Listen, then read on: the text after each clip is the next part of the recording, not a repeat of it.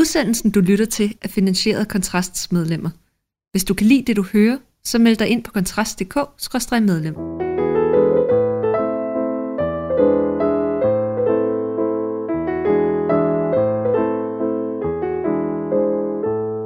Velkommen til denne direkte særudgave af interviewet med mig, Mikkel Andersen. Og øh, jeg skal kigge ned i det kamera. Øhm, og som de fleste måske har opdaget, så har vi jo i den forgangne uge øh, set øh, noget af en intens debat om øh, ytringsfrihed udspille sig her i Danmark, for en øh, af, at regeringen har øh, annonceret, at man nu ønsker at forbyde de koranafbrændinger, som blandt andre Rasmus Paludan har turneret land og rige rundt med i løbet af de forgangne seks år. For at få en, øh, en analyse af, hvad der, det egentlig er, der motiverer de, både de muslimske landes øh, øh vrede over det her, men også hvad det er, der, der gør så mange øh, både danske islamister sure over det, der har jeg fået besøg af en af dem, der formodentlig har størst indsigt i, øh, i det her emne. Det er dig, Jakub Ali. Du er, øh, har været emnet for dokumentaren Hjernevaskeren på DR, øh, på, på podcasten En jihadist bliver til øh, på Frihedsbrevet. Og det skyldes, at du har haft en, øh, en ganske prominent rolle som, øh, som sådan organisator og, og ledende islamist i, øh, i en ret radikal bevægelse, tror jeg, hvis roligt vi kan sige, her i Danmark. Og jeg kunne godt tænke mig at høre dine perspektiver på, hvad det egentlig er, vi oplever lige nu. Først så vil jeg sige velkommen til, men, og så vil jeg sådan bede dig om, om du kan prøve at fortælle, hvad det er for en, en lad os kalde det, temmelig unik rejse, som du har været på i løbet af de forgangne 10 års tid. Ja, øh, altså de, ja, hvis vi skal kun snakke om de, de sidste 10 år, øh, som 18-årig, så kommer jeg ud af bandemiljøet og, øh, og øh, bliver hurtigt en del af den bevægelse, vi alle sammen kender, øh, Hizbut Tahir, øh, og er der i få måneder. Og så øh, skal, skal jeg være øh, bekendtskab med øh, øh, kaldet til islam, den her militant islamistisk, øh, eller for nogen salafistisk gruppe, øh, bliver hurtigt en del af det. Det kan være, at du lige skal forklare over for seerne, hvad en salafistisk gruppe er. Det tror jeg ikke, alle er med på. Ja, uh, salafistisk gruppe er en, uh, eller en salafist er en, som forstår uh, teksterne i Koranen og, uh, og teksterne fra profetens udtalelse af profeten Mohammed uh, meget bogstaveligt.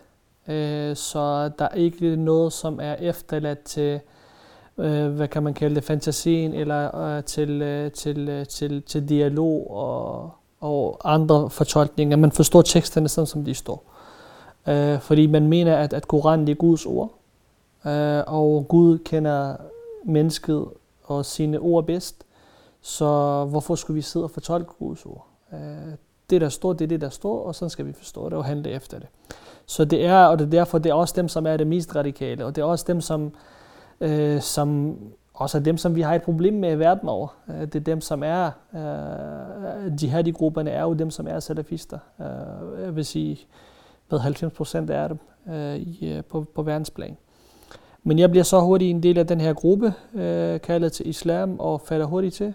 Og øh, øh, bliver lidt over et år efter jeg, kom, jeg blev en del af dem, øh, overtager jeg så rollen som leder for gruppen og fortsætter med at øh, lede gruppen til 2014.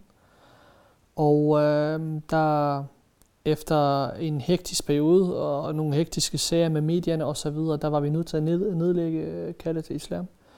Og i 2015, der danner jeg så min egen gruppe, øh, som hedder Islamisk Klar Budskab, øh, som på daværende tidspunkt var klart den største salafistiske gruppe øh, i Skandinavien og i mange europæiske lande også. Øh, Øh, vi havde tre store afdelinger, i, en i Store København, og en i Trillegården i Aarhus, og en i Nordsjælland.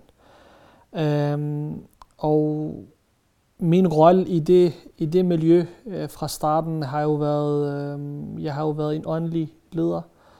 Jeg har undervist, jeg har haft en online skole, jeg har været en radikalisator, jeg har, uh, jeg har været leder og frontfigur og ansigtet på det miljø, øh, fra start til jeg forlod miljøet. Øhm, så jeg kender miljøet og holdningerne og, og, øh, og, øh, og hierarkiet øh, bedre end jeg kender mine, mine to børn derhjemme. Øh, øh, og så har jeg jo ud over det øh, når det kommer til den teologiske del, øh, så har jeg jo studeret øh, på rimeligt højt niveau, gået på en af, Øh, en af verdens bedste og førende islamiske universiteter øh, i, i cirka halvanden år. Øh, da jeg forlod miljøet, havde jeg memoreret Koranen øh, og, og har memoreret rigtig mange bøger øh, i de forskellige øh, viden øh, og felter, der er i islam og sharia. Men så i 2019, øh, efter en, øh, jeg afsonede en dom, øh, der går der selvfølgelig nogle ting, der går op for mig, mens jeg er inde og sidde. Øh, og øh, så begyndte hele den her rejse og hele den her Ja, hvor jeg begyndte at stille spørgsmålstegn ved, ved, ved, ved noget, som ellers havde været urykkeligt for mig i så mange år, og som jeg har brugt så meget tid på. Øh, men det var jeg simpelthen nødt til, og, øh, fordi ellers havde jeg ikke selv, følte jeg ikke, at jeg selv kunne være oprigtig øh, omkring, omkring mi, mi, alt det, som jeg havde øh, øh, opfordre andre unge øh, til at kunne gøre. At Det er med at kunne undersøge og stille spørgsmål øh, ved tingene. Øh, og så mens jeg er en af side, øh, vælger jeg at forlade miljøet. Øh, vælger jeg som altså et, et, et, et, et, et, et personligt valg, øh, og da jeg så kommer ud af, øh, da jeg blev løsladt så i 2019, øh, der offentliggør jeg det selvfølgelig, at jeg, jeg forlader miljøet. Øhm, og de sidste to og et halvt år har jeg så været aktivt øh, offentligt øh, ud med min historie, hvor blandt andet med, med, med dokumentarserien på DR og, og podcast, øh, podcasten fra Frihedsbrevet. Ellers så har jeg turneret rundt, øh, og sidste år øh, tror jeg, jeg holdt foredrag om, om ekstremisme og radikalisering for mere end 6.000 elever på landsplan. Øh, Øh, så i dag er jeg studerende og foredragsholder og debattør. Hvad, hvad er det, der gør, altså du siger det, mens du er inde og afzonen her, der, der går det ligesom op for dig, der, du begynder at stille spørgsmål ved din, din sådan ellers, kan man jo roligt sige, meget sådan grundfæstede overbevisning. Hvad, hvad er det, der sådan ligesom er udslagsgivende i forhold til, at du, du kommer ud på den her tvivlsrejse, hvor du jo mildest ender et noget andet sted, end hvor du, hvor du startede? Øhm, jeg tror, at, at det her med, at jeg fik et chok, da jeg kom derind. Øh, jeg har jo det ikke, fordi det første gang, jeg har været ind og sidde, så det er ikke så meget fængslet, der giver mig chok, men det er mere behandling derinde, der giver mig chok. Øhm, øh, jeg blev modtaget øh, med respekt, og der blev givet mig en behandling af, i form af kærlighed og, og, og forståelse og, og tolerance. Og, øhm, og samtidig var jeg jo på det tidspunkt... Øh, været 28 år, øh, og selvfølgelig øh, med alderen bliver man jo klogere. Øh, jeg havde to børn på det tidspunkt, øh, og jeg kom selv fra, øh, nu nævnte jeg ikke så meget om det, men jeg kom selv fra en opdragelse og et barndom, hvor, hvor, man, hvor jeg følte meget svigt, og øh, havde, øh, mine forældre ikke, havde, ikke været, havde ikke været så meget til stede i, i mit barndom. Øh, så kunne jeg sådan spejle mig i det i forhold til mine egne børn. Altså, hvor god er jeg selv i dag? Og jeg kan jo godt huske med mig selv, hvor meget det, det egentlig, øh, hvor meget vred det egentlig øh, dannede i mig, at mine forældre ikke var til stede. Øh, og så samtidig tror jeg også det her med, at, at, jeg, at jeg var væk fra min omkreds. Øh, det her med, at øh, jeg tror, alt gik bare op i en høj enhed. Øh, og det er derfor, altså, ja, vi har et kæmpe problem med antiradikalisering, men jeg tror også nogle gange så, øh, i forhold til individer, så, så rammer det bare på et, på et rigtig godt tidspunkt og et rigtig godt sted. Og det var det for mig blandt andet. Jeg var væk fra mit omkreds. Jeg havde ikke mine venner. Jeg havde ikke de her såkaldte imamer, som, og de her folk, som også underviste mig til dagligt. Øhm, og øh, øh, samtidig med, at jeg havde ikke brug for en imam at ringe til. Og det er også derfor nogle gange er rigtig svært at få folk ud af de her miljøer. Det er med, at Øh, hvis de begynder at tvivle, så vender de tilbage til de samme mennesker, som har radikaliseret dem til at starte med, for at stille de her spørgsmål. Jamen, jeg oplevede det her i dag, hvordan skal jeg forstå det? Det havde jeg ikke behov for, øh, fordi jeg havde selv øh, viden nok til at kunne, kunne, kunne, kunne forstå tingene. Øhm, så det hele det her fjendebillede, øh, som er helt afgørende i det her miljø, det er, at øh, du har nogle fjender, det er dem, du er imod, og du har nogle venner, det er dem, du holder tæt. den der fjendebillede, den, den, den knækkede fuldstændig, fordi jeg blev ikke behandlet som en fjende dagen. Uh, så det her med, okay, jeg skal behandle dem som en fjende, men jeg bliver ikke selv behandlet som en fjende. Uh, hvordan kan det gå op? Hvordan kan jeg, hvordan, jeg kunne ikke længere få det til at hænge sammen med de tekster, som opfordrede mig til at have dem. Opfordrede mig til at bekrige dem og bekæmpe dem. Uh, det kunne jeg ikke få til at hænge sammen, fordi hvordan kan jeg, min samvittighed kunne ikke tillade det. Øh, og det var hele den her lille rejse ind i mig. Det var en kamp om mig selv. Jeg var, jeg, det var ikke kamp med andre. Det var en, en, det var en, en personlig kamp. Og jeg havde masser af tid derinde. Fordi du er jo efterladt for dig selv helt alene. Øh, væk fra familie og venner. Så det var, det var en, en sindssygt hård kamp, men øh, til sidst var jeg ikke i tvivl om, at, at, at jeg, var for, jeg havde været forkert på den. Øh, og det er en svær øh, erkendelse, fordi jeg har altså bygget en, en, en form for imperium derude. Jeg har planer om at, at, at rykke videre, og vi skal, vi skal også øh, komme til Sverige, og vi skal også have en afdeling i Norge. Øh, øh, lige, og har brugt 10 år på det her, og forsømt familie, forsømt min kone, forsømt mine børn. Øh, har været på, har haft dårlige forhold til mine søskende, mine forældre, fordi de har haft en anderledes holdning øh, til, til religion, end jeg har haft. Så der er så mange ting, der lige pludselig også går op for en, altså, hvor, hvor man virkelig kan, kan, kan, kan sige tilbage og tænke, altså, hvordan i alverden? Altså, hvis, fordi religion skal være noget smukt. Tro skal være noget smukt. Tro skal give håb. Gud skal give håb. Men hvis det eneste, jeg bemærker med mig selv, hvis det eneste, jeg, jeg har, det er hadet og fjender, at selv dem, der elsker mig, jeg hader dem. Mm. Hvordan kan det være Guds budskab? Hvordan kan det være retfærdighed? Hvordan kan det være sandhed? Så det var en meget basale ting, meget intellektuelt, øh, som til sidst bare ikke gav mening øh, for mig. Øh, og så valgte jeg bare at sige, ved du hvad, jeg har så misforstået noget. Øh, og det her, og så startede jo selvfølgelig den, rejsen startede jo først derfra. Mm. Altså jeg synes jo, noget, noget af det, det enormt interessante, det er, at jeg synes, at i den danske offentlighed, der er der jo næsten kun, som jeg lige i hvert fald kan komme i tanke om dig, og så Ahmed Akai, der har haft de her, man kan sige, Ahmed Akai var imam både i, i Aarhus og København. Du havde sådan lidt mere anden rolle, kan man sige, men jo også som skriftlært ud i Koranen, men også med et, et indsigt i de her ret radikaliserede miljøer. Der er meget, meget få, der fortæller om det. Jeg tror også, ved min påstand, der er en stor mangel på viden om, hvad det, hvordan man egentlig tænker her, og øh, det er jo det, det, jeg håber på, at vi kan, vi kan, sådan kan råde bod på i aften. Jeg skal jo lige sige til seerne, hvis øh, I har spørgsmål, I godt kunne tænke jer at stille til Jakob, så øh, kan I sende den til redaktionssnablag.kontrast.dk. Jeg ved, at nogen allerede har gjort det, og så prøver jeg at samle op på i hvert fald nogle af dem til, til aller, aller sidst. Men lige for at vende tilbage til sådan den, øh, den aktuelle øh, krise her. Altså, jeg tror for mange danskere, så sidder man og tænker, altså hvorfor pokker? Altså, det er jo selvfølgelig, der var jo opstandelse over Life of Brian, den, den, gang, den, da den kom ud. Jeg tror, paven var meget sur over den. Men sådan i Vesteuropa anno 2023, der tror jeg ikke, der er specielt mange, der bliver særlig sure, hvis nogen de går ud og gør noget grimt ved, øh, ved, ved Bibelen. Det har vi jo også set en demonstration fra en iransk mand for nylig, der brændte i hvert fald Bibelen og muligvis også Toraen og i hvert fald en dansk vimpel. Jeg tror ikke, han kunne få fat i et flag uden for en ambassade. Ikke? Og der var jo ikke nogen, der løftede et øjenbryn. Hvad er det, der er så radikalt forskelligt i forhold til de reaktioner, som vi ser øh, på, på de her koranafbrændinger? Jeg tror, det bunder i, i, i, i den identitet, øh, som man, man, man, øh, man skaber, øh, og hvilket kultur og land man kommer fra. Altså, i Danmark, der er vi meget, altså vi har, vores identitet er ikke, er ikke bundet til noget bestemt. Øh, vi skaber den selv. Øh, der er ikke så meget af det, der hedder social kontrol. Vi er meget overladt for os selv.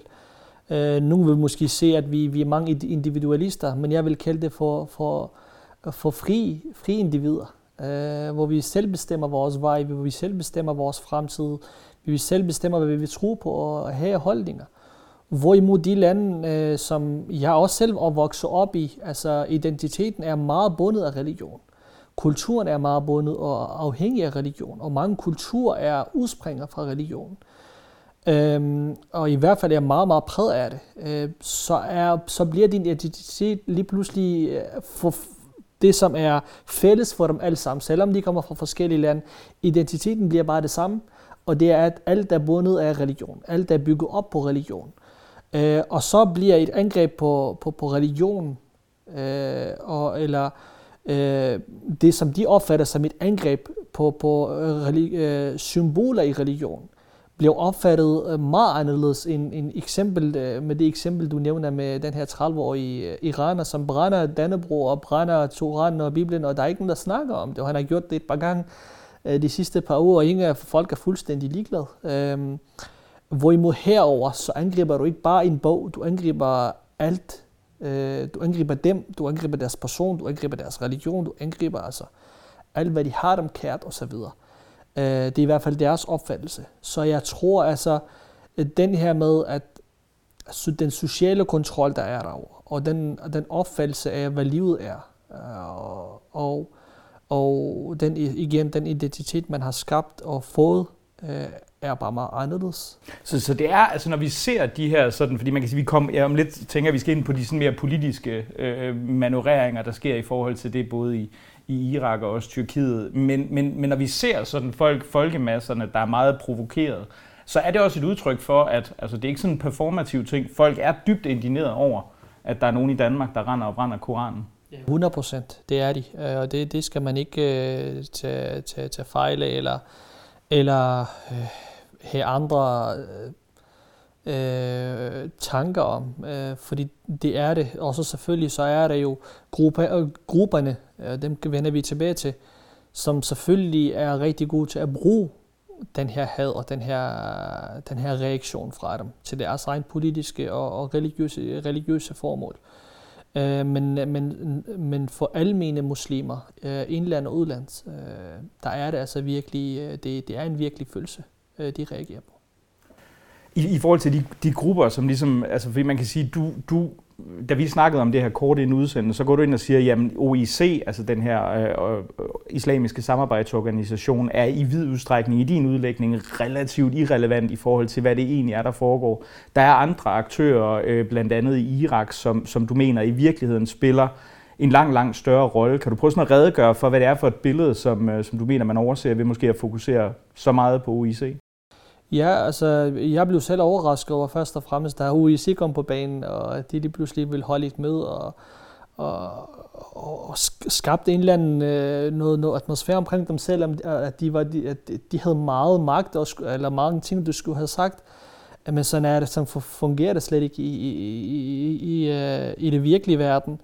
Altså i, i det her, hele den her forløb, øh, Rasmus Paludan har jo været i gang i mange år. Så det er jo ikke, fordi han startede i går eller for en uge siden. Øhm, så øh, i Mellemøsten har man jo kendt til det her problem. Man har jo vidst, at, at der, der, der, render, øh, der render en, en dansker rundt i Danmark, der brænder Koran. Det har man vidst i Tyrkiet, det har man vidst i Irak, øh, og så videre. Øh, timing er jo det, der er interessant. Øh, det er, hvorfor, når der er anden valg, anden runde øh, af, af det tyrkiske valg, at Erdogan reagerer på det og på et tidspunkt, hvor Rusland er måske mest presset øh, i forhold til øh, krigen i Ukraine. Og øh, hvad så med de, de militser, de iransk øh, støttede militser, både i Libanon og Irak? I forhold til Tyrkiet, jeg er slet ikke i tvivl om, det er Erdogan, han kan, han kan sige alt, hvad han har lyst til. Det, det handler slet ikke om religion, det handler slet ikke om Koran. Øh, fordi øh, der, er ikke, der er ikke et eneste påbud i Koran, som Erdogan ikke har, ikke har gået imod. Øh, og, og, og selve, selve øh, muslimerne, de, de fleste af dem, kan slet ikke, kan slet ikke tage Erdogan og, øh, og anse ham som værende hyggelig.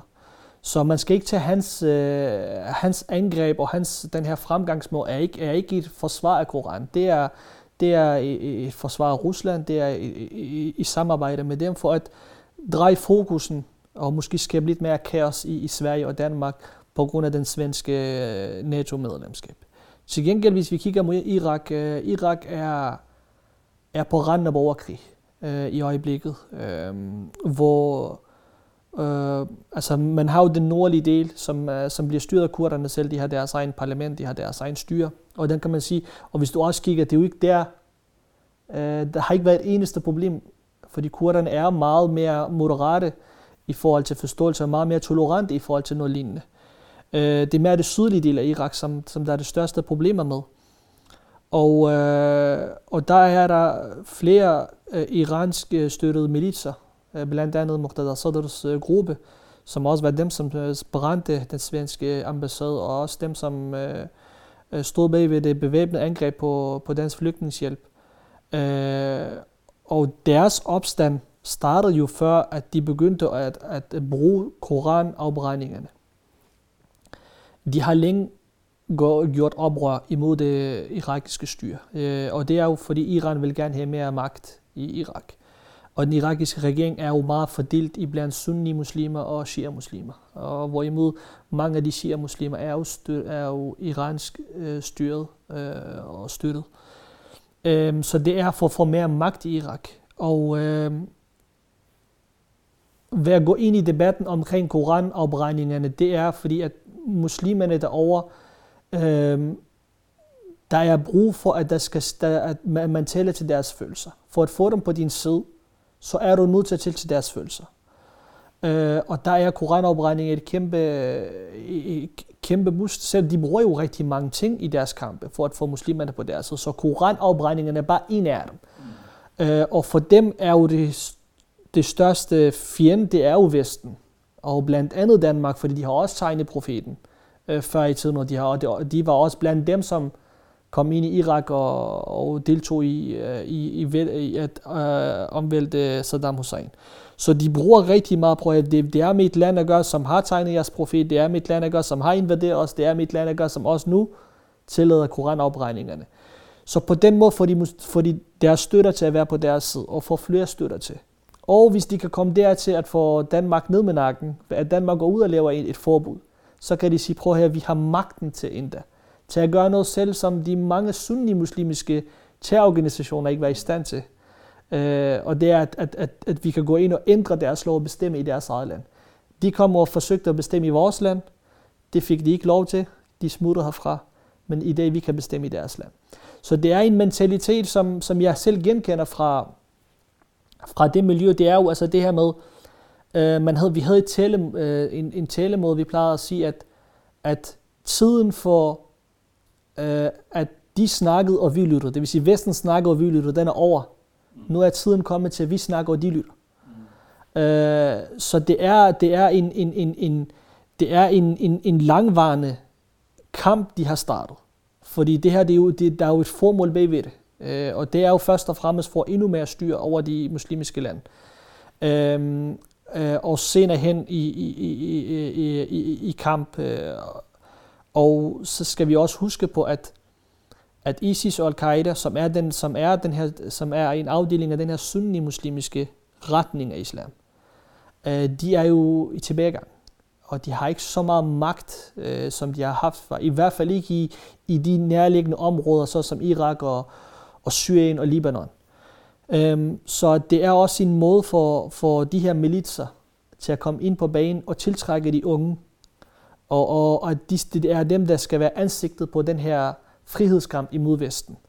Øh, så det er en magtdemonstration. Så Danmark ved, ved at lave et forbud, og ikke bare nok med, at de giver dem mere magt, men det er faktisk ved at, at, at, at, at forråde og, og, og, og give dem endnu mere kontrol over de fattige og øh, almindelige muslimer i, i de muslimske lande.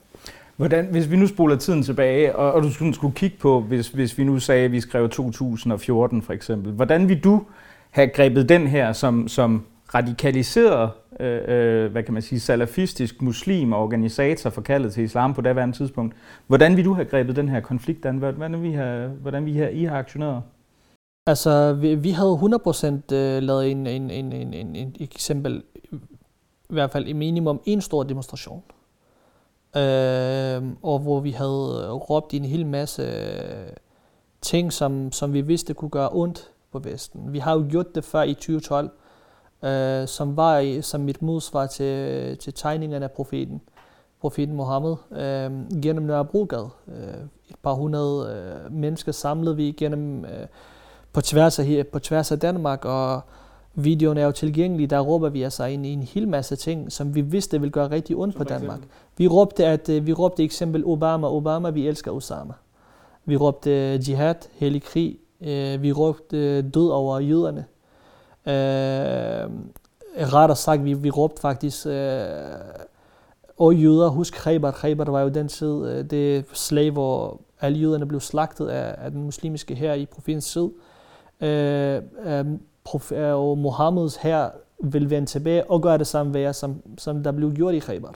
Så man, ser jo, man, man var bevidst om, at man nu provokerer man tilbage. De provokerer os, vi provokerer tilbage. Men det her er ikke en provokation, som vi havde til hensigt at bare stoppe ved provokation, ved ord. Vi vidste også godt, hvis vi havde mulighed for det, så slår vi altså også til. Mm. Øh, men det er klart jo... Forstået som terror, eller? 100 procent, og det, det, det, det, det er jeg også ret sikker på, og også ligger til, til grund for PET's øh, nye øh, rapport, at, mm. at, at terrortruslen altså er, er på næste, øh, hvis ikke højeste øh, lige nu.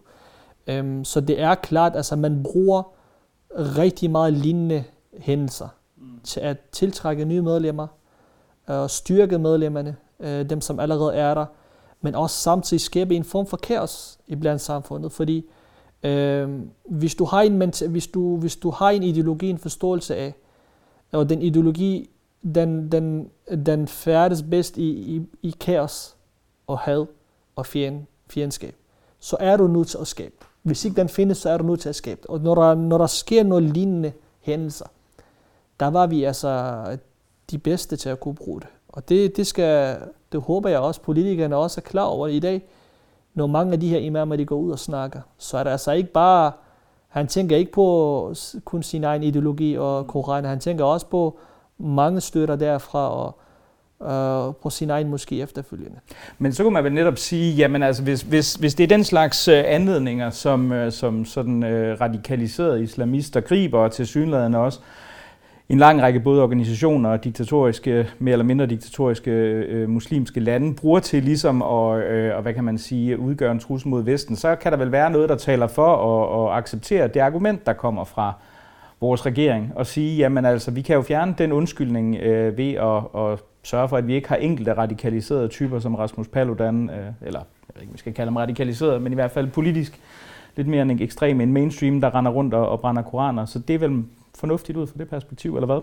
Nej, overhovedet ikke. Det er jo at give dem sejren, og sejren vil tiltrække kun ny. Øh, altså det der miljø nogle gange fungerer ligesom bandemiljøet. Bandemiljøet, hvis banderne de skal, de skal forblive stærke, så har de nogle gange brug for krig. Øh, det er sådan, de tiltrækker nye folk. Og det er, at det, den her miljø er også meget, eller det, at de har brug for kaos. Det, de har brug for, at der skal være noget lignende. Øh, så, de, så selv hvis, det, hvis vi gav dem det, så vil de, skal de nok finde på noget andet, så skal, som, skal, som skal igen give dem den samme følelse og det samme mulighed for at kunne tiltrække. Og, og vi skal heller ikke glemme, at, at, at det her det handler ikke om, at det handler ikke kun om, hvis vi giver dem det, så stiller de sig tilfreds.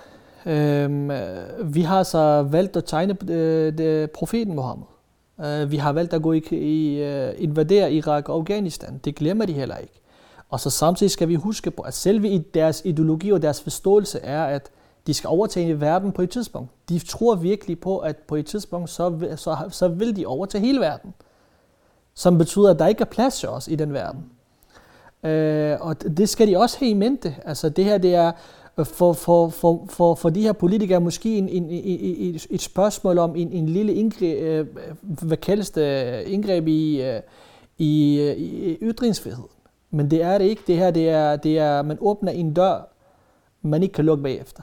Øh, man får rigtig svært ved at få lugten. Og de her mennesker er ikke nogen mennesker, som stiller sig tilfredse med, med bare forbud imod koranafbrændingerne. Det siger imamerne også meget klart og tydeligt øhm, at så skal tegningerne også forbydes. På den ene side, vi har politikere, der går ud og siger, at tegningerne skal ikke forbydes. Men koranafbrændingerne skal forbydes, for det er det mest hellige, og det er faktuelt forkert. Det mest hellige for dem, det er profeten. Det er uden tvivl. Det ved enhver muslimer, der er ikke tvivl om dem, øh, fra alle fløje. Så set fra et, fra, fra et islamisk perspektiv, eller bare muslimsk, så ja. kan man sige, så er det at tegne profeten sådan teologisk set en større synd, eller hvad vi skal kalde det, end, end det at brænde Koran?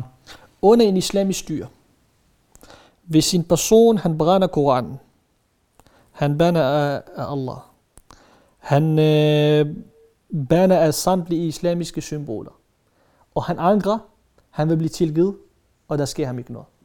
Hvis han bander af profeten en enkelt gang, eller vanerer ham, eller tegner ham, så selvom han angrer, han vil stadig blive dræbt. Bare for, så folk er klar over, at det, de her emner, når det kommer til profeten og alt andre ting, om det er Koran, om det er det ene og det andet, det kan slet ikke sammenlignes. Så vi har allerede, hvis vi overhovedet skulle være bange for noget, hvis vi overhovedet skulle snakke om et forbud, og hvis og regeringen virkelig var oprigtig omkring, at de vil, at de vil øh, formindske terrortruslen imod Danmark, så er det altså Mohammed-tegningerne, vi skal snakke om, og slet ikke Koran-opregningerne. Mm. Øh, så og det er jo igen altså, en af de her ting i debatten, som ja, er faktuelt fuldstændig forkert. Hvis man nu ser på, altså, altså du siger jo at grundlæggende set, at, at den, det man måske fra dansk side, eller i hvert fald vores regerings side, opfatter som et udslag af sådan en vis kompromisvillighed, at man føler, at nu går vi et skridt i retning af de her folk, og så kan vi også fornemme, at de ligesom kan, så kan vi mødes på halvvejen på en eller anden måde, og så kan vi få noget fred og sikkerhed. Altså der går du grundlæggende set ind og siger, at den logik er forfejlet i forhold til, i forhold til, til, til både islamister og formodentlig også deres regering. Er det korrekt udlagt? 100 procent. Og det, altså, den findes ikke. Den findes overhovedet ikke. Altså selv hvis de havde et styr, så er den her styr, at hvis vi antager, at der var et islamisk stat, øh, som shierne, de mener jo, at Iran er et islamisk stat, øhm, at, at det er enten sværet eller underkaster. Det er jo det, der er. Øh, så der er ikke noget, der hedder, at jeg giver dig fingre, når du, jeg forventer, jeg, også, jeg får også en finger tilbage. Sådan fungerer det bare ikke i, i, i det her mentalitet. Og hvis, øh, hvis, hvis øh, altså politikerne er, er, skal være velkommen til at gå sidde sammen med de her imamer og kræve noget til gengæld. Sige til dem, kan vi, øh, om de vil samarbejde i forhold til social kontrol. Om de vil samarbejde med, at, at, de, at de offentligt siger, at piger kan vælge deres, øh, deres egen øh, øh, som de lyster. Eller piger, øh, øh, hvad hedder det, kan, kan gøre, som de lyster, og de vælger deres, deres eget liv. Eller at, at, at, at de kan fjerne, at, at små piger ikke går med tørklæde, eller ikke bliver påtvunget øh, med tørklæde og så videre, og så videre, og så videre. Så ser vi, hvad svaret bliver. Så vil de sige, at vi har religionsfrihed i Danmark, det kan vi ikke acceptere. Eller vi muslimer, vi, vi, vi giver ikke afkald, vi går ikke på kompromis med vores religion. Og så samtidig skal vi også huske på, at når det kommer til de mest ekstreme, øh, ekstreme, øh, ekstreme grupperinger i, i Danmark og i udlandet, så accepterer de slet ikke øh, demokratiet og de øh, lovgivninger, der kommer, og de forslag, der kommer. Og derfor du siger eksempel Hizbut Tahir, de har slet ikke snakket øh, for et forbud imod koranopregningerne, eller imod øh, øh, profetens signinger, fordi de slet ikke tror på det. De, de går ind der ud og kritiserer, at politikerne nu kommer frem og snakker omkring at lave et forbud. Det er det samme med øh, pro-ISIS og pro-Al-Qaida. Du ser dem ikke komme ud og offentligt snakke om, at jamen, vi synes, at de skal forbyde uh, koranopbrænding, for de tror slet ikke på det. For dem, den barriere er der ikke længere. Altså, der er ikke noget, der hedder, jamen hvis, hvis I, øh, I, I forbyder koranopregningerne, så vil vi ikke i morgen ønske jer død, øh, og så videre, eller I, vi, I, vi vil ikke længere angribe jer, eller vi vil ikke anse jer som en trussel. Den er der slet ikke. Den, den vil altid være der. Og derfor, vi kan i, i dag forbyde Mohammed-tegningerne og koranopregningerne, og undskyld for Irak og Afghanistan-krigen, og i morgen vil vi stadig være nogle vantro, øh, øh der, hvor der kun er plads til enten os eller dem. Og det vil ikke ændre sig. Og men, men du har vel også, altså man kan vel sige, det, det, det som man måske kunne indvende, det var jo så, at altså, du har været medlem af en af de absolut mest radikaliserede grupper overhovedet. Du nævner også Hizbut Tahrir, men, men kaldet til islam og din efterfølgeorganisation og Hizbut Tahrir er vel nogle få hundrede mennesker, måske de lave tusinder, hvis vi sætter det virkelig højt. Altså, de er vel ikke repræsentative for sådan det, vi kan kalde den gennemsnitlige muslim, hvor der vel er en del, som egentlig ikke er interesseret i at indføre et, et kalifat, eller øh, øh, hvad kan man sige, afskaffe demokratiet i udgangspunktet, men som måske bare sidder og tænker, det er da egentlig lidt trælst. Altså, vi, det, der er vel en vis, hvad kan man sige, uanset at, at Mohammed er mere hellig at betragte, så er der vel en veneration for Koranen, og de sidder vel også og tænker, altså hvis det er en almindelig sådan hårdt arbejdende, hvad skal vi kalde det, muslim, der måske går i, i måske en gang om ugen, og ellers ikke er specielt praktiserende, så det er vel en anden type end, end dem, du netop sådan taler om, og det miljø, du selv kommer fra. Klart, klart. Og det er også derfor, at hver gang jeg, når jeg bruger de her termer, så er jeg også meget påpasselig med, at, at jeg, jeg refererer tilbage til, til, til ekstremisterne og, og nogle af de her ekstremistiske moskéer og imamer, som, som har været frem. Og det er jo ikke, fordi alle de imamer, der har været frem, er fra samme kategori langt fra. Nogle af dem er meget mere rabiate end andre. Og det samme med de her grupperinger. Øh, og det er klart jo, og jeg tror, det eneste, som jeg har savnet i det her, i, i, i det her, det har jo været flere stemmer fra, fra, fra de muslimer, som jeg ved, der findes derude, som ikke mener, at koranafbrændingerne skal forbydes, fordi de går også ind for ytringsfrihed. Og de mener ikke, at det skal indskrænkes på nogen måder, øh, fordi det er, jo, altså det er jo vores allesammens ytringsfrihed, og de føler sig danske og en del af det her land. Men det der problematikken bare er, at, at man, de har bare ikke så meget magt, og de har ikke så meget skulle have sagt. Og det er et miljø, som er rigtig svært at tale imod. Det er rigtig svært at komme ud og sige andet, end det, der er mainstream i det miljø. Mm. Det er rigtig, rigtig svært. Og derfor, du siger jo, samtlige måske komme ud og sige det samme. Mm. Altså det er fra alle fløj, de kommer ud og siger det samme. Og, og held og lykke med dem måske, der kommer ud og siger anderledes end det, som de resterende har sagt. Og altså forestil dig, hvilken, hvilken modstand de vil, øh, de, vil, øh, de vil få nu, og så også efterfølgende, når det her debat er over, der, om der, øh, hvis der kommer en lovgivning eller et eller andet. Så det, det er altså, vi har også med rigtig mange muslimer at gøre, som ikke tør at stille sig frem og sige, sige klart deres mening. Øhm, og selvfølgelig, det er ikke at, at skære alle sammen over en kamp, men det er klart også, på den anden side, så savner man også lidt flere stemmer. Og jeg, jeg, jeg, jeg, når jeg kigger sådan bredt, øh, så har jeg svært ved at sige nogen, øh, som, som siger andet end... Men hvorfor, end hvorfor, hvorfor er det så svært? Altså, hvad er det, der gør det, altså, der gør det så for jeg tror, mange danskere vil sidde og tænke, at jeg kan jo sige, hvad jeg har lyst til, og, og, og der, der virker det som om, at det er langt, langt sværere og mere konsekven- altså, der er langt mere alvorlige konsekvenser forbundet med at udtrykke dissens i forhold til de her øh, sådan religiøse, dogmatiske emner. Øh, kan du prøve at forklare, hvad det er, der gør, at vi, vi er fraværet af de her, de her stemmer? Jamen, det pres og det eksklusion, der kommer efterfølgende, det er på altså, det er et helt andet niveau. Det oplever det ikke nogen som helst andet. Altså, måske du kan sammenligne det med, hvis... Øh, hvis øh, for dig det eneste, der har, der har eksisteret i hele dit liv, det har været en, en rockergruppe. Du har været fra, fra barns i den her rockergruppe, og på et tidspunkt så siger du fra over for dem, og så bliver du ekskluderet. Din verden, du kender ikke andet end det. Det er sådan, det føles. Dine venner og omkreds og din familie, families venner osv., det er jo altså, det er jo det samme, med det samme ideologi, med det samme religion, med det samme tanker. Så hvis du bare som ene kommer frem og siger anderledes, så skal du forestille dig med, med og selv hvis dine forældre er enige med dig, de tør ikke at støtte dig, for så bliver de også udstødt. Mm. Så det er, så når, du, når du først siger fra, så ser du altså fra over for alle sammen. Og der, altså, det er rigtig svært for at, at, at, møde, at, at få undskyld, at få en form for, for støtte, for der er ikke nogen, der tør. Uh, og selv hvis de er enige med altså jeg, der er rigtig mange muslimer, der kontakter mig. Der er rigtig mange, der også har været i det miljø, jeg har været i som støtter mig og skriver til mig og siger, prøv at hvis der nogensinde skulle være noget, så vil vi være der og støtte dig. Men ingen tør at stille sig frem og sige noget. Mm. Prøv, prøv at sætte nogle ord på, hvad det er for nogle konsekvenser, du selv har, øh, har oplevet, øh, da, du, da du forlod det her islamistiske miljø. Jamen altså, de første to år var jo ren helvede, øh, lige udsagt. Altså jeg øh, kigge fra at have så mange venner, som øh, som, ja, som jeg næsten ikke kunne tale til. at have ingen overhovedet. Øh, Øh, blev ekskluderet. Jeg kunne ikke komme i moskéerne mere. Øh, ingen ringede, ingen skred. Øh, der gik ikke så lang tid, før jeg blev kaldt for forræder. Øh, blev kaldt for vandsro. Så begyndte stille og roligt de med truslerne kom. Øh, og man skal i mente, at jeg bor samme sted, som jeg har gjort for de her mennesker, de har, de har kommet hos mig mange gange før, så de ved, hvor jeg er hen. Øhm, og så samtidig med, at, at, at min kone modtager også beskeder øh, om, at, at øh, hun skal frygte Gud, og, og vi skal vende tilbage og så videre. Øh, min søn i skolen øh, får kommentarer, jamen du, ikke, øh, du, du føler ikke rigtig islam på grund af sin fars øh, skiftende holdninger.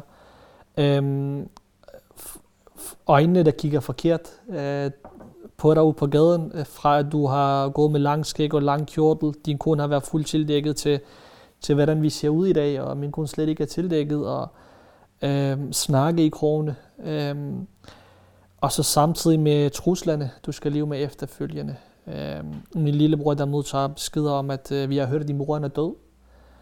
Øh, og han tænker, jamen jeg snakkede med ham i går, hvad, hvad er der sket? Og han får helt i chok, altså min bror er død, og, men det var en form for trussel, øh, altså at, at, at øh, vi skal nok ramme ham, hvis det er. Øhm, jeg kan ikke, øh, altså jeg kan ikke gå en almindelig gåtur.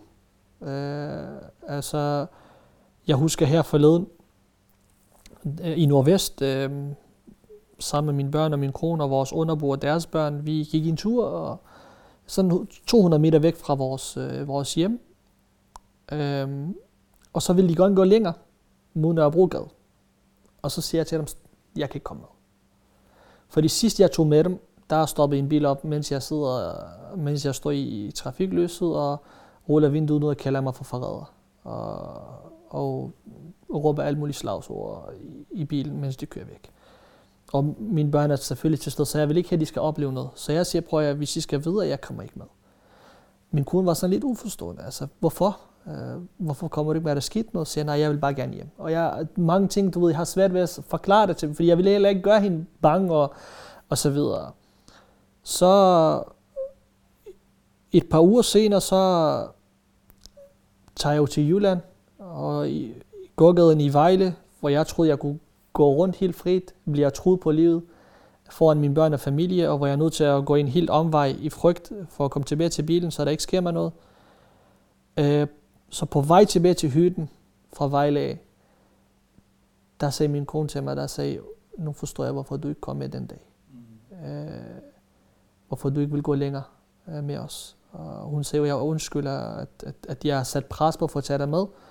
Hvor jeg sagde, at der er nogle ting, jeg, jeg vil ikke sige det for at gøre bange men jeg, jeg, jeg, jeg har levet nok i det miljø, til at vide, hvornår, hvor grænsen går. Øhm, så der er mange ting, jeg ikke længere kan gøre. Der er mange steder, jeg ikke kan bevæge mig i. Øh, så det er, altså, risikoen er jo selvfølgelig stor. Jeg ved også godt, at det vil ramme mig på et tidspunkt. Jeg kan ikke slippe for det. Og det er, det er helt umuligt for mig at slippe for det. Spørgsmålet er, hvor, hvor, hvor stor prisen bliver, når, når det egentlig sker. Øh, men det har aldrig været min overvejelse til at få mig til at stoppe. Fordi øh, igen, det her med at, at, at komme ud, øh, var jo længe om og, og kom frem til, at det, det, var det, rigtige, det var det rigtige at gøre. Men jeg vidste også godt, at jeg kom ikke ud øh, og 80 procent. Mm. Øhm, så kommer jeg ud og er 100 procent, og så går jeg også hele vejen øh, og prøver at gøre en forskel. Jeg er lidt nysgerrig efter, altså i forhold til det her med folk, der, der truer dig, som ser forkert på dig, eller altså sådan ligesom, hvor du oplever sociale repræsalier i, i dit nærmiljø, og sågar også i Vejle. Altså er det de grupper, som du, altså fra de muslimer i de radikaliserede grupper og de miljøer, du kom i, eller er det også fra den sådan mere, hvad skal vi kalde det, almindelige muslim, som synes, at det, at de betragter dig som frafalden, at det er noget, der gør, altså gør dig til et problematisk individ? Det har været fra begge fløje. Okay. Uh, mest selvfølgelig fra det mest ekstremistiske, og specielt pro-ISIS-folk. Fordi jeg var rigtig hård ved dem, da jeg var i miljøet. Uh, vi var jo pro-Al-Qaida, uh, så vi lå jo fire år i krig, i åben krig i København, og, og masser af forfærdelige ting, der skete i de fire år. Så de glemmer jo ikke. Uh, og nu hvor jeg, hvor jeg ikke har de samme folk bag mig, mm. ved de jo godt, at, at, at jeg er mere sårbar i dag, end, end jeg var dengang. Men det er klart, jeg har, jeg har oplevet det fra begge fløje. Jeg har også modtaget besked fra hele øh, dem, som øh, øh, en, alle mine danskere vil, vil betragte som, som moderat øh, muslim og demokrat. Øh, sige forfærdelige ting og forræder, og du har solgt din, din sjæl, og Øh, du, øh, øh du har solgt din religion til danskerne, og sådan nogle ting. Så det er, altså, du, du oplever det fra begge fløje. Og det, det er jo nogle gange altså, altid den her diskussion om, at er det kun ekstremisterne, vi har et problem med og, og hvor jeg har det sådan, altså, det er, det er lidt mere kompliceret end bare på sort-hvidt at sige, at det er kun ekstremisterne, der er. For, for at vende tilbage til, øh, til, til, til sådan den, den aktuelle konflikt, man kan sige, altså det er jo tydeligt, at du mener, at det, det er problematisk at, sådan at give indrømmelser, som, som, øh, som regeringen har gjort i forhold til et kommende forbud. Hvad skulle man så have gjort? Altså hvad var, hvad var den linje, som du ville have, hvis du havde været rådgiver for Mette Frederiksen? Du havde sagt, nu står de altså sure nede i, øh, i, øh, i Tyrkiet og i, i Irak igen. Hvordan skal man håndtere det her? Hvad skulle den danske respons have været i den bedste af alle verdener? Jamen de her mennesker, øh, altså lige præcis dem, som snakker i dag, de kan få snak rigtig højt. Øhm, de her militser og Tyrkiet øh, ignorerer dem fuldstændig. Og jeg garanterer dig for, at der går ikke lang tid, før det hele der. Mm. Ja, fordi deres, deres øh, fokus er ikke Koran. De har nok problemer i deres eget hjemland. Og det er det, der er, at de vil gerne, de vil gerne opnå derover. Og det skal vi give dem. Og det giver vi dem ved at lave et forbud. Både militserne i Irak og i Libanon. Men også øh, Tyrkiet, som har en, en, en, en, en klart fordel i, i forhold til krigen i Rusland og Ukraine. Øhm, så jeg vil 100% sagt prøve, at den her diskussion skulle ikke engang være taget op. Og det er allerede taget op. Så vi, nu står vi i et kæmpe dilemma. Og lige meget hvilken vej vi går nu, så er der altså, så er der altså nogen i det her land, som kommer til at tabe. Er det regeringen, der kommer til at tabe, og nu tilbage tilbage for at indrømme, hvor, hvor vi to skulle fejl? Eller er det resten af os befolkningen, der skal, der skal, der skal, der skal acceptere, at der rent faktisk er nogle islamister, der skal bestemme i vores land? En ting, som, som jeg lidt tænker på, det er i forhold til, hvis man ser på sådan det danske politiske landskab, så indtil for ganske nylig, så var der jo egentlig kun sådan en prominent fortaler for en genindførelse af blasfemiparagrafen. Det var sådan Sikander Siddiq, øh, partiformand for Fri Grønne, som er sådan en sjov størrelse, hvor man kan sige, at der er sådan tydeligvis noget, noget venstreorienteret politik og sådan noget med ligestilling, og man, man iklæder meget sådan tolerante gevanter. Men det virker som om, man samtidig målretter sig sådan et, hvad skal vi sige, også et, et muslimsk publikum på en eller anden måde. Jeg ved, i Frankrig har man den her betegnelse, man kalder sådan islamogauchisme, som er sådan en slags samarbejde mellem i hvert fald, jeg ved ikke, om man skal kalde det islamister, men i hvert fald sådan relativt øh, øh, hardcore muslimer. Og så venstrefløjen også. Og jeg ved også, øh, integrationskonsulent Henrik Kokborg har også skrevet om det blandt andet for kontrast, at, at man ser sådan en slags generation af ny øh, islamister eller, eller mere hardcore muslimer, som går ud og iklæder deres kommunikationsform sådan en slags, hvad skal vi kalde det, tolerancens gevanter og sige, at det handler bare om at forbyde hadefulde ytringer og den slags ting. Altså, ser du, at man fra sådan nogle, hvad skal vi kalde det, islamistiske sider er blevet bedre til at tale et sprog, som for eksempel øh, sådan, hvad skal vi kalde det, venstrefløjen i Danmark forstår? Ja, 100 procent, øh, og jeg tror ikke, Sikander Siddiq er alene om det. Jeg tror, jeg vil gå længere og se, at Hizb ut-Tahrir har været et, et endnu større eksempel på det. Øh, gå og lyt til deres debatter. Øh, se, hvordan de, de udtrykker sig sprogligt. Og de ting, de siger. Det, og det er også derfor, de er de største radikalisatorer i Danmark. Det er fordi, de formidler tingene på et niveau, som selv politikerne ikke kan følge med på. og de gør det så simpelt, at de gør her, og de gør det, som de anser som hyggeleriet, øh, så simpelt for, for de almindelige muslimer at forstå. Og, og, og kan du, kan du prøve at illustrere det bare sådan for seerne, så man ligesom forstår mere konkret, hvad det er, det drejer sig om? Jamen, et eksempel kan jo være helt, øh, hvis vi tager helt øh, øh, koranafbrændingerne. Øh, der var Hizb her eksempel, de, de gik jo ud og sagde, jamen, de kaldte det for hyggeleri, at, at, at nu de vil forbyde koranafbrændingerne. Hvem er Mohammed-tegningerne? Mm øh, sagde de. Og det muslimerne, de forstår det godt. Og, og igen, den her øh, en lille sidebemærkning. Muslimerne ved godt, at hvis i dag politikerne de går ud og forbyder koranafbrændinger, så er det ikke for deres skyld. Mm. Så er det fordi, der kommer pres udefra.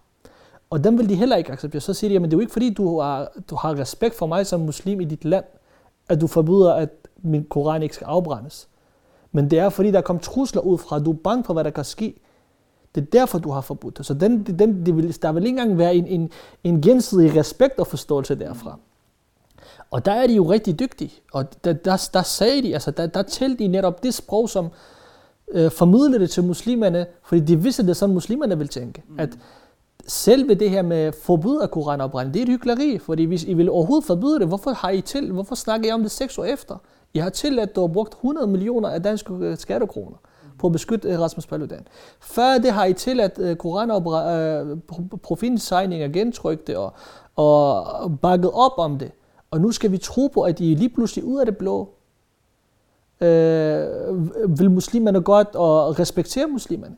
Og det er den her forståelse, det er den her del, som muslimerne øh, tager imod, fordi de kan godt acceptere det. Og det er en, en, en, noget lignende det, som Sikander Siddiq også gør Øh, uh, Sikander Siddiq. Altså han bruger uh, meget den samme retorik, som Hizb ut-Tahrir bruger i sin, i sin politik. Uh, meget det her fjendebillede.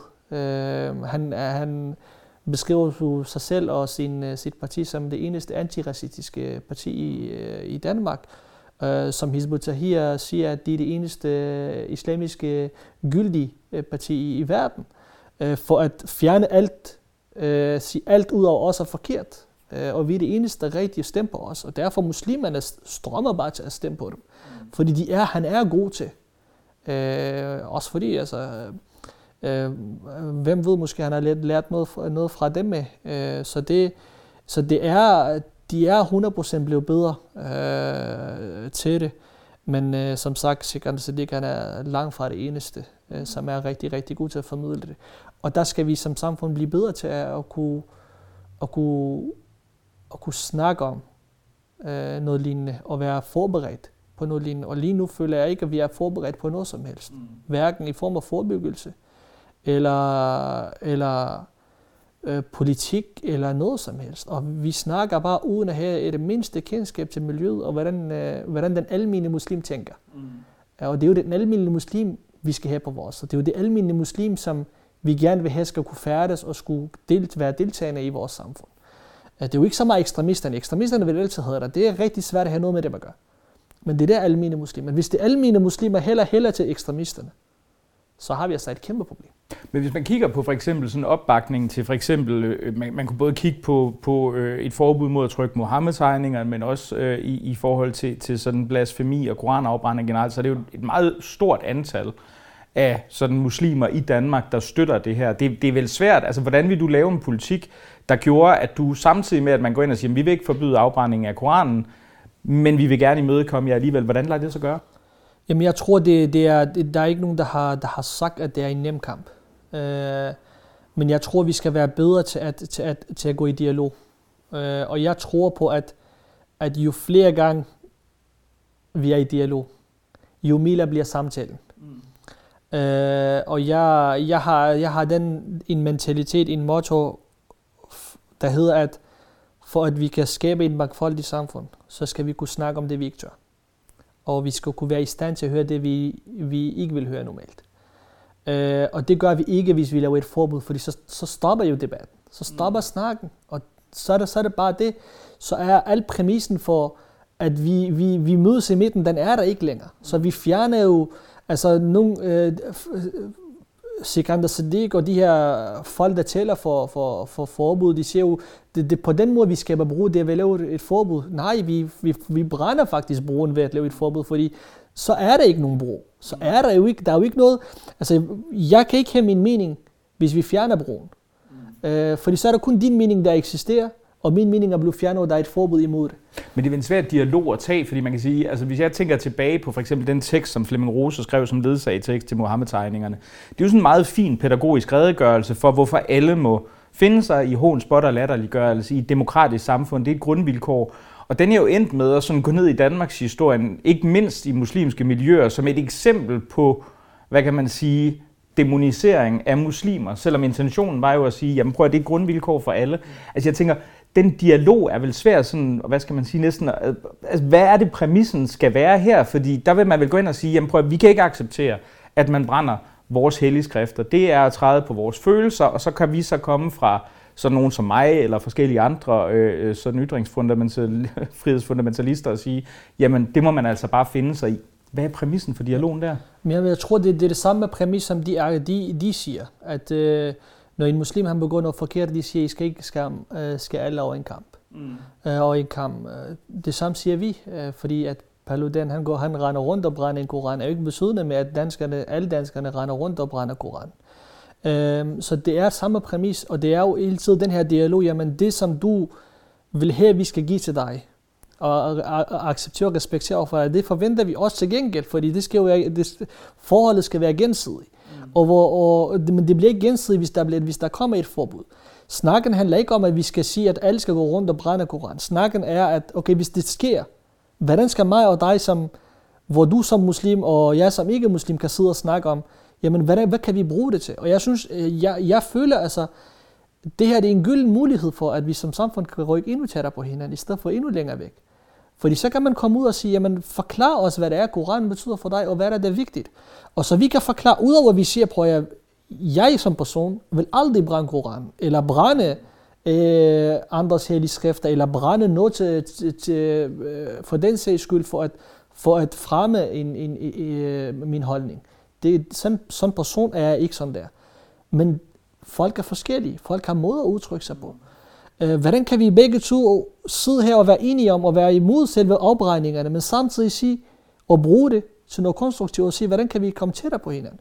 Og det gør vi ikke ved, at der kommer et forbud. Og så samtidig øh, skal det her det skal jo starte forfra. Det er jo rigtig svært, og jeg kan godt forstå dilemmaet. Altså, det er jo rigtig svært at tage debatten op, når det sociale kontrol er så stort.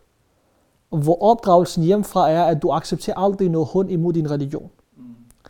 Men de selv samme mennesker går rundt og hunder deres religion ved at gå imod alle de tekster, der er i Koranen hver eneste dag. Og derfor jeg skrev også øh, en, en, en, en, en, en, en lille tekst øh, på Twitter omkring øh, Sikander Sadiq, som snakkede om for et forbud. Hvor jeg siger, at dig som politiker, i et demokratisk samfund, i menneskeskabt lovgivning, du går imod det mest fundamentale princip i islam. Mm. Som er faktisk et større vantroskab end selve branden af Koranen. Hvorfor er det fint, at du håner islam? Og, og det er, at man accepterer demokrati, og Præcis. det ikke er alle som den, den, den øverste lovgiver i sidste Hvorfor er det, det fint, du håner Koran? Og du håner Gud, og du, og du håner sharia. Og en helt tilfældig menneske fra Danmark, person fra Danmark, som ikke engang tror på Koran, ikke må håne. Og så samtidig opdrage muslimerne til at sige, prøv her, Koranens tekster og påbud, det gælder altså kun muslimer, den gælder ikke ikke muslimer. Så du kan ikke sidde og sige, at du skal respektere Koranen. Nej, fordi den gælder dig, fordi du er muslim. Hvad andre gør imod Koranen, det er ikke dit problem. Og sådan reagerede også profeten i sin tid. Han, altså, øh, øh, islam siger jo også, at der ikke, der, ikke er, der ikke er tvang. Så hvis der ikke er tvang, så må jeg jo leve og tænke frit, som jeg har lyst til. Men de her debatter bliver jo ikke taget op. Det bliver jo ikke taget op på et niveau, hvor øh, man gennem skole og uddannelse lærer og opdrager muslimerne med, Faktisk med deres egne principper. Altså fortæl dem, prøv at se, Koranen handler om dig. Det er til dig, det er din bog, det er dit påbud, det er dit forbud. Det gælder ikke din øh, sidemarker. Han kan gøre og sige præcis, hvad han har lyst til. Men hvis vi nu, hvis vi nu accepterer, man kan sige, at, at, at det her vil give de her øh, sådan, øh, både regimer, islamistiske grupper og forskellige andre folk blod på tanden til at fremsætte øh, øh, yderligere krav. Og man kunne vel næsten også sige, at der er en glidebane i gang i forvejen. Danske medier, medier trykker jo med få undtagelser ikke særlig meget Muhammed-tegningerne, selv ikke til historier, der faktisk handler om Muhammed-tegningerne. Vi har lige set, at regeringen har droppet planer om at gøre undervisning i Muhammed-krisen obligatorisk i folkeskolen. Ikke engang at vise tegninger, men faktisk bare undervise i det, hvilket burde være relativt oplagt ellers. Og nu ser vi så den her, den her indskrænkning. Hvad vil du tænke, hvad vil være de oplagte næste skridt for folk, der tænker på den måde, som du gjorde for måske 10 år siden? Hvad er de næste krav, det vil være oplagt at rejse? Øhm, jeg tror altså, øhm, jeg, jeg vil sige noget, der leder til øh, måske ikke mere islamisering, men mere accept af islamisering. Øh, og, øh, og jeg tror altså, snakken omkring øh, bønnekald, tror jeg også vil komme på tale. At det skal man, hvor, hvorfor, hvorfor må de ikke? Øhm, øh, og jeg tror krav måske omkring øh, flere islamiske øh, skoler. Øhm, og, øh, og jeg tror samtidig, det vil lede til endnu mere. Altså de vil kunne øh, retfærdige over for dem selv. Øh, endnu mere eksklusion fra, fra samfundet på basis af de ting, der bliver sagt. Og igen, nu nævnte du selv det her med øh, undervisning i, i, i Mohammed-tegningerne. Øh, jeg synes, det er fatal fejl. Jeg synes, det er en fantastisk mulighed for, for at give børn og de unge øh, muslimer og ikke-muslimer mulighed for at sidde over for hinanden. Det er jo dem, der er den næste generation. Hvis de lærer fra starten at snakke og have et debat med hinanden omkring de sværeste emner, så bliver den næste generation og fremtiden endnu lettere på i vores samfund. Men hvis vi fra starten forbyder dem det, og nægter, nej, det må I ikke snakke om, for så bliver han såret. Nej, men det er jo, vi siger jo altid, det er jo gennem konflikter, man vokser. Det, lad dem snakke om det. Lad dem, vi snakker ikke om at vise signingerne, vi snakker om at tage debatten op. Og det er det samme problem i dag med koranopbrændingerne. Fordi hvis vi forbyder det, så dør debatten. Så er der ikke længere debat. Og så har de jo, så har, altså, så har de, de, de, de tænker jo, jamen, det eneste vej, som, som faktisk øh, de her mennesker kan lytte øh, og forstå, det er gennem trusler.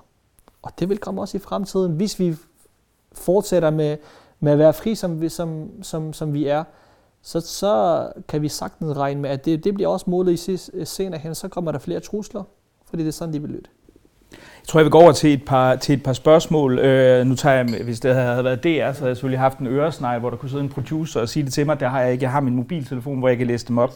Jeg kan huske øh, det første, det er sendt af, af en kontrastlæser, der Maria Bjørn, som, øh, som øh, spørger, nu parafraserer jeg, men øh, hun tænker på, om du egentlig har fået nogen, som er blevet kontaktet af politikere, partier eller noget som helst andet, for ligesom at give briefinger internt øh, i forhold til, til den her jo oplagt ret unikke viden, som du sidder inde med, både i forhold til radikalisering og andre ting? Nej, ikke rigtigt. Øh, der har været en øh, fra Moderaterne, øh, og øh, øh jeg regner med, at han vender tilbage her øh, slut august, øh, som aftalt, øh, som sidder i Folketinget for Moderaterne. Ellers har jeg for et års tid siden øh, siddet med Inger Støjberg. Det var ikke hende, der inviterede, men det var mig, der faktisk inviterede. Det var omkring dokumentarserien, hvor vi havde et debat øh, blandt andet om, øh, om, om, om, om, om, øh, om øh, omkring øh, social kontrol, øh, omkring nogle af de ting, hun har sagt, omkring øh, måden, man, man, man siger og udtrykker øh, lignende emner, og snakke omkring øh, om der skulle være et forbud mod øh, pigebørn bære, bære tørklæde i folkeskolen. Øhm, så, og hun lovede dengang, hun sagde, at jeg vil elske at, at sidde og, i, i, i længere, øh, og længere og snakke med dig og så videre. Vi havde kun en time der. Øh, men der har været kun det, men altså jeg er jo, jeg, som, som person, jeg er meget åben. Jeg har ikke noget problem med, om det er højrefløjen, venstrefløjen, der, der inviterer. Jeg vil virkelig gerne sidde og, og snakke. Øh, jeg har selv en hel masse ting, jeg kan lære, øh, og jeg er stadig også i gang med at udvikle mig selv.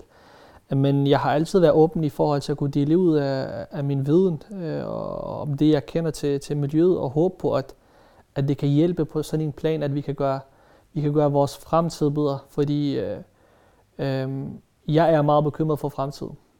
Uh, og I hvilken Altså bare kigge over broen mod Sverige. Mm hvis ikke vi griber ind i god tid. Øhm, så tror jeg, at, at om et par år, så bliver vi det nye Sverige. Øh, og, og grund til, at jeg, jeg siger det, det er fordi, at opdragelsen, øh, som jeg har set, øh, fordi at man føler sig mere udstødt, Øhm, altså almindelige muslimer føler sig mere udstødt i samfundet. Opdragelsen lænder meget mere af øh, islam og de mere ekstreme islam, øh, øh, sider af islam, end at man opdrager dem på en måde, som er en moderat forståelse, hvor de sagtens skal fungere, øh, og de ikke kan få problemer i, i, i fremtiden, både pige og dreng. Øh, og det kommer til at skabe endnu mere eksklusion. Altså nogle gange man skal, man skal bare gå og være i en helt almindelig klasse, hvor der er rigtig mange med anden etnisk øh, baggrund end dansk. Øh, jeg kan selv huske fra min pædagoguddannelse, og der ser man jo. Og nu hvor man er kommet ud, og man har andre tankegange, man, man lægger mærke til tingene lidt anderledes. Man ser lidt mere af det sociale kontrol. Man ser at de, de, tre-fire piger fra, fra, samme, fra samme land, de er altid i samme gruppe sammen, de, vil, de, de, de deltager ikke til andet. Øh, ekskluderer sig selv fra alt andet. Øh, der er en dreng, der holder øje med dem, og de er bange for, hvis, han, hvis, han, hvis de bliver set med andre drenge og så videre. Så det er altså, og du ser sådan noget meget mere bredt, hvis du lægger mærke til det. Øh, og det er bekymrende. Det, det leder til, at, at, at der er rigtig, rigtig mange derude, som lever et dobbeltliv. En, en ting, jeg måske godt, altså nu, nu kan man sige, det er jo ikke fordi, vi gik så dybt ind i din egen forhistorie, det kan man igen høre på, eller se på Hjernevasker-dokumentaren på, på, på DR, eller høre en jihadist bliver til. Men du kom jo, så du har en fortid i, i, i bandemiljøet, også før du bliver islamist.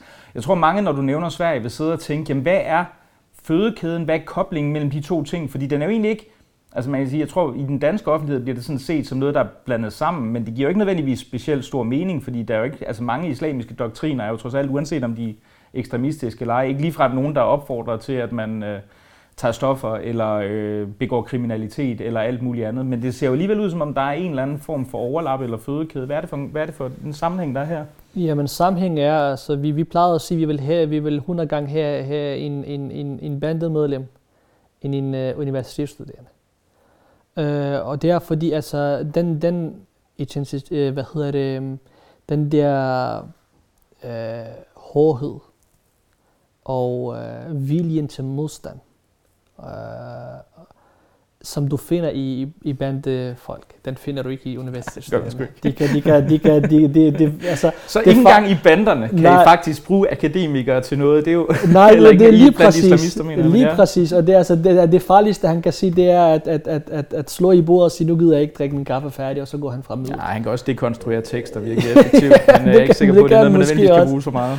Men altså, det er, øhm, og samtidig, selvom de islamiske tekster forbyder bander, øh, Øh, og, og bandekriminalitet, øhm, øh, så er så udover at den, den forbyder det, men så samtidig er du også en opfordring til, at den eneste måde, hvor du bliver renset for dine tidligere synder, det er ved at blive religiøs. Og derfor der er altså, den vej er meget normalt at tage. At man kommer fra bander, og man bliver måske ikke lige så ekstrem til at starte med. Så går man ligesom jeg gjorde, måske ind i Hizbut Tahir eller et andet tredje, men det følger jo bare efter. Øh, og den der vej fra bandemiljøet først ind i Hizb ut-Tahrir, og så ind i det mest ekstremistiske militant islamisme, den er der hundredvis af eksempler på. Jeg var selv, jeg har haft flere venner i kaldet til islam, som var tidligere øh, Hizb ut-Tahrir, og før det var bandemedlemmer.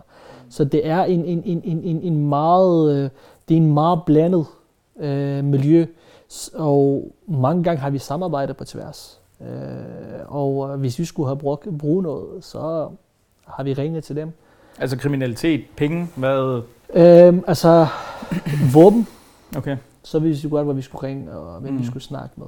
Øh, de var ikke så villige til at ringe til os. De vidste jo godt, at vi var religiøse mennesker, så de mm. kan ikke ringe til os, hvis der er, de ligger i krig. Nej, nej, nej. Øh, vi, så det ser vi også klart nej til. Vi blander os ikke i krig.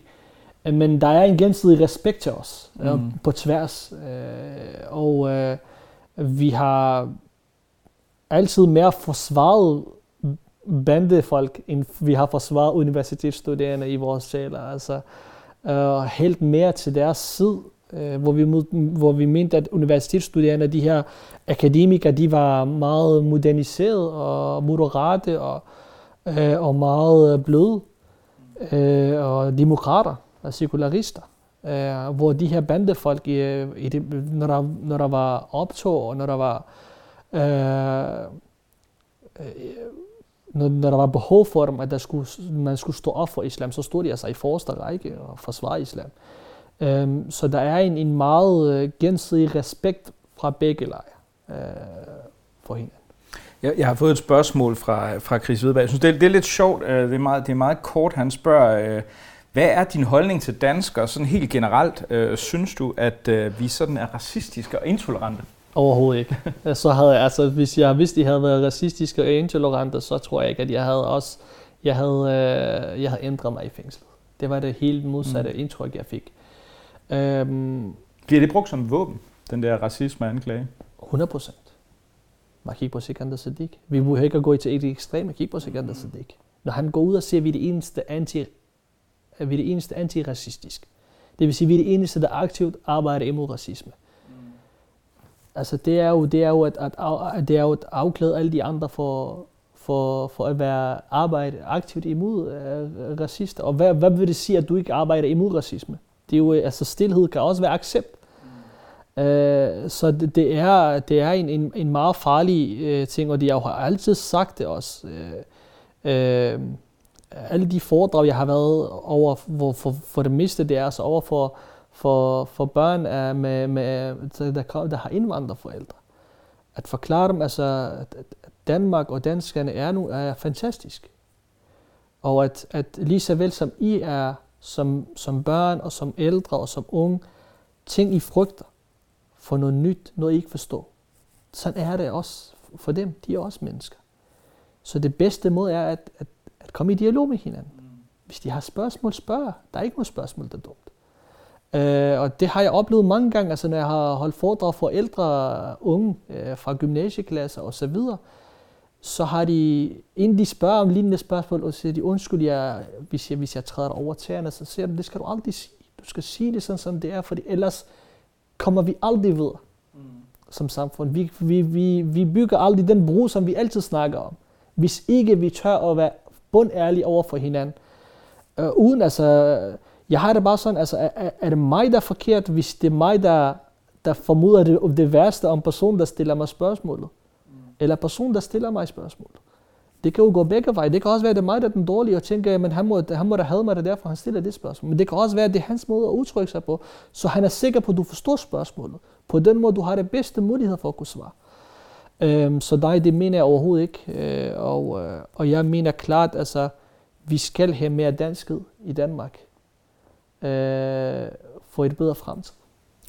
Et spørgsmål, jeg også fik inden, øh, inden udsendelsen her, hvis, øh, hvis jeg sådan kan referere nogenlunde lojalt, det er, at man kan sige, en, en af de ting, der fylder rigtig, rigtig meget i det sådan, muslimske miljø bredt betragtet, det er jo altså, forholdet til Israel, men måske i særdeleshed forholdet til jøderne. Og der tror jeg, der tror jeg det, det, som jeg fik det formuleret, der var det sådan lidt, hvad er det egentlig, der er det afgørende her? Er det frustrationen over Israel som sionistisk stat, eller er det teologiske begrundelser, der i virkeligheden har, nu nævner du jo selv, at de gik og råbte om det her slag ved Kreiber, hvis jeg ud at mit arabisk er virkelig mm. dårligt. Men, ja.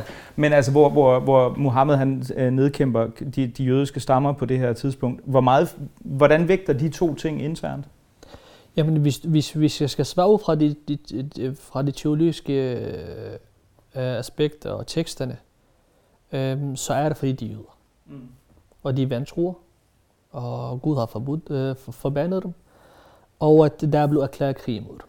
Det er ærligt, det siger teksterne klart og tydeligt. Øh, det, det gælder ikke kun jøderne, det gælder også de kristne.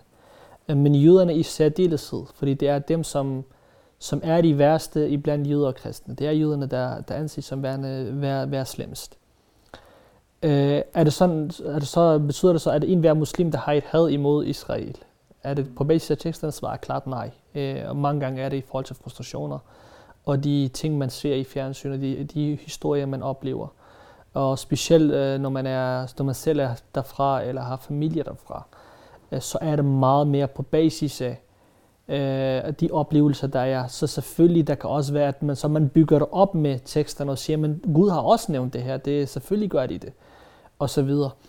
Øh, men jeg har tit hørt, altså, at, at, at, at, at muslimer de skældner mellem det zionist, zionistiske øh, styre og så almene øh, jøder, hvor de siger, at det er ikke ligesom dem, det er zionisterne, vi har et problem med.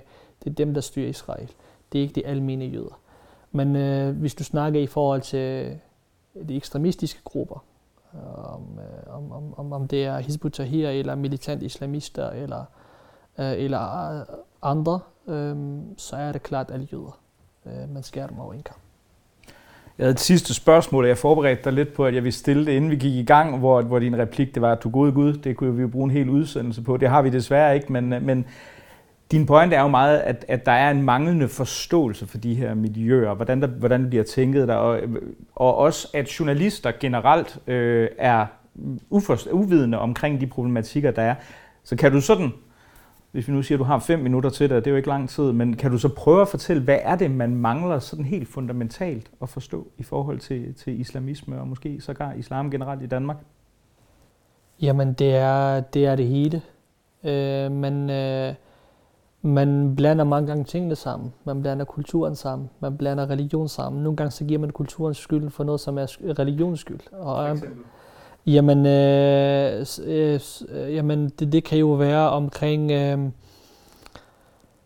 øh, hvor man giver kulturen skylden, øh, øh, hvor det er i virkeligheden er religions skyld, øh, det er med social kontrol.